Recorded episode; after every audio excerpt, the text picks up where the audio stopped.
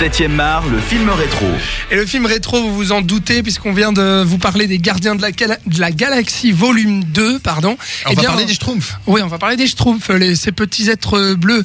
Robin, on va parler des êtres verts, bleus, euh, tachés de rouge également, des ratons laveurs, des, des arbres, enfin voilà, des Gardiens de la Galaxie sortis à l'été 2014 chez nous. Oui, et euh, effectivement, Diana, il y a quelques instants, parlait de l'effet de surprise qu'avait eu euh, le premier film.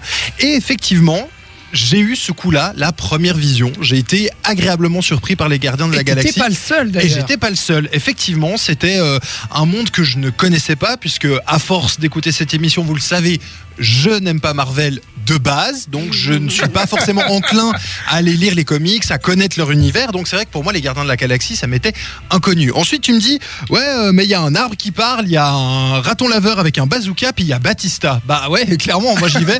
Euh, et effectivement, ben, la première vision, c'était plutôt bien passé. J'ai- J'avais ri, j'étais rentré là-dedans, c'était plutôt chouette. Il y avait euh, un petit peu plus d'enjeux que dans le 2. Euh, et puis, j'avais passé un moment sympa dont j'avais pas forcément beaucoup de souvenirs. Donc, pour cette chronique, j'ai décidé de revoir le film, le gardien, donc Les Gardiens de la Galaxie, volume 1. Et il faut dire que la deuxième vision s'est un petit peu moins bien passée parce que justement, il n'y avait plus l'effet de surprise. Et je me suis retrouvé devant un film finalement. Ben, un peu comme le 2, un peu comme ce qu'on a, Alex Déjà et dit, moi, dit dans le débat euh, sur le deuxième film, c'est que c'est chouette, mais voilà. T'en En retires pas grand chose. c'est non, c'est- rigolo. Il y a énormément de blagues et je- je- franchement, je pense que j'avais oublié à quel point il y avait euh, 300 blagues à la seconde. Donc évidemment, sur euh, sur 14 milliards de blagues sur deux heures, bah, il y en a forcément quelques-unes qui passent et qui sont d'ailleurs plutôt bien. Il y, a, il y a quelques blagues qui marchent très bien, etc. Mais noyé dans le flot, ben des fois ça tombe vraiment à plat et c'est dommage parce que ça détruit peut-être certaines scènes un, un petit peu clés. Euh, et puis il y a, il y a un truc qui me manque. Voilà, moi je, je n'arrive pas à me, à me à rentrer avec ces personnages. Pas forcément dans cet univers d'ailleurs qui est plutôt chouette, mais j'arrive pas à avoir de l'empathie pour eux, j'arrive pas à avoir peur pour eux. Et du coup, moi, quand je n'arrive pas à m'investir dans un film, eh ben je m'emmerde. Et c'est un voilà, je vais, je vais pas dire que je me suis emmerdé au point de quitter la salle ou quoi. Je l'ai vu, j'étais content, je l'ai fini, je l'ai oublié, j'ai vu le 2 et rebelote, voilà, Reco- recommencer au point 1.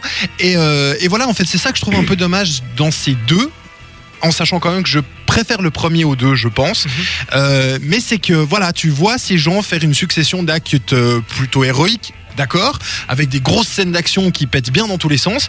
Mais à aucun moment, tu te dis Oh non, il faut pas que Raccoon y meure parce que là, euh, ah mince Non, parce que tu sais qu'il va survivre par une quelconque moyen ou un autre. D'ailleurs, il y a des trucs un petit peu.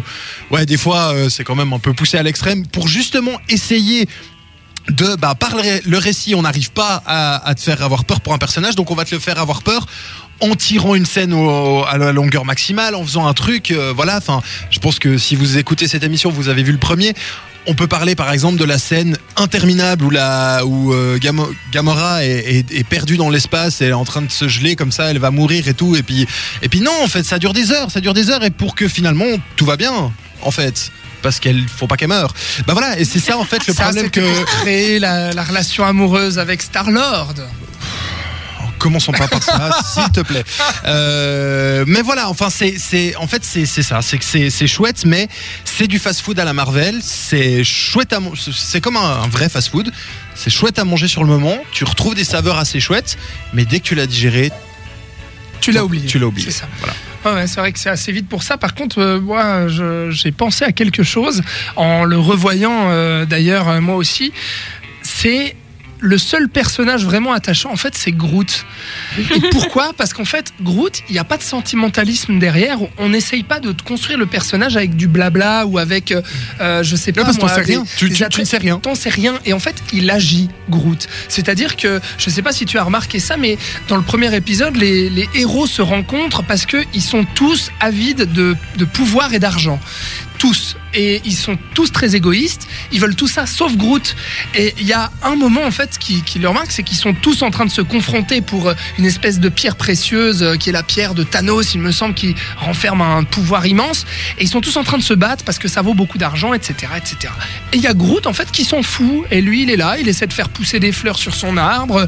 Et il y a une scène qui montre ça. C'est le moment où, je sais pas si ça t'a marqué, Robin, mais il y a une mendiante dans la rue.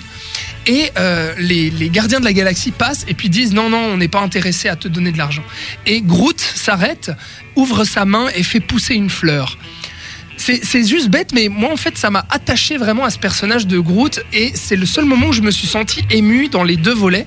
C'est la fin où Groot meurt en fait, euh, enfin se décompose avant de devenir une brindille.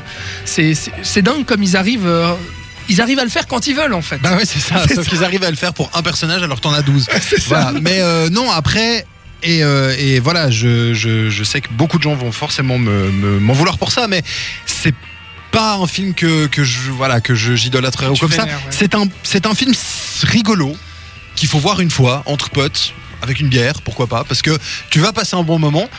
Mais pour moi, il faut savoir que voilà, tu l'auras oublié assez vite, comme finalement 90% des Marvel. Bon Diana, on n'est pas très sympa avec toi parce que toi tu l'aimes bien ce premier volet aussi. Écoute, ça va. C'est pas mon Marvel préféré. Ouais. Mais je pense aussi que c'est le fait qu'il y ait plusieurs personnages, que ce soit pas comme les autres Marvel où t'as un élu dès le début, on présente son histoire, genre t'as Spider-Man, voilà, on découvre Peter Parker, il a une vie, euh, Mm. il est amoureux d'une fille ou euh, peu importe. Et justement, c'est ça que j'aimais bien, c'est quand c'est différent. Donc là, justement, dans les Gardiens de la Galaxie, c'est t'as pas justement cette présentation genre oh voilà ce gentil garçon, pouf, il a des super pouvoirs ou dans Batman, oh il est torturé, voilà, il est riche, la nuit il combat le mal. Là, c'est juste bah, différents personnages, des outcasts, des, euh, des personnes qui transgressent les normes, qui tout à coup bah, se retrouvent ensemble, pas pour des raisons justement qui soient euh, pures et euh, bienveillantes, mais justement par la Ils se retrouvent Le malgré hasard. eux quoi. Malgré eux, ils sont ensemble, voilà, et malgré eux, ils deviennent des super-héros. Et c'était ça que j'aimais bien, le fait Mm. que ça soit différent et pas comme les autres Marvel. Et t'avais aussi tout ce qui était euh, la musique qui changeait d'autres Marvel. Moi, quand j'ai vu les Gardiens, Gardiens de la Galaxie 1, j'avais pas l'impression que c'était un Marvel à cause des couleurs, à cause de.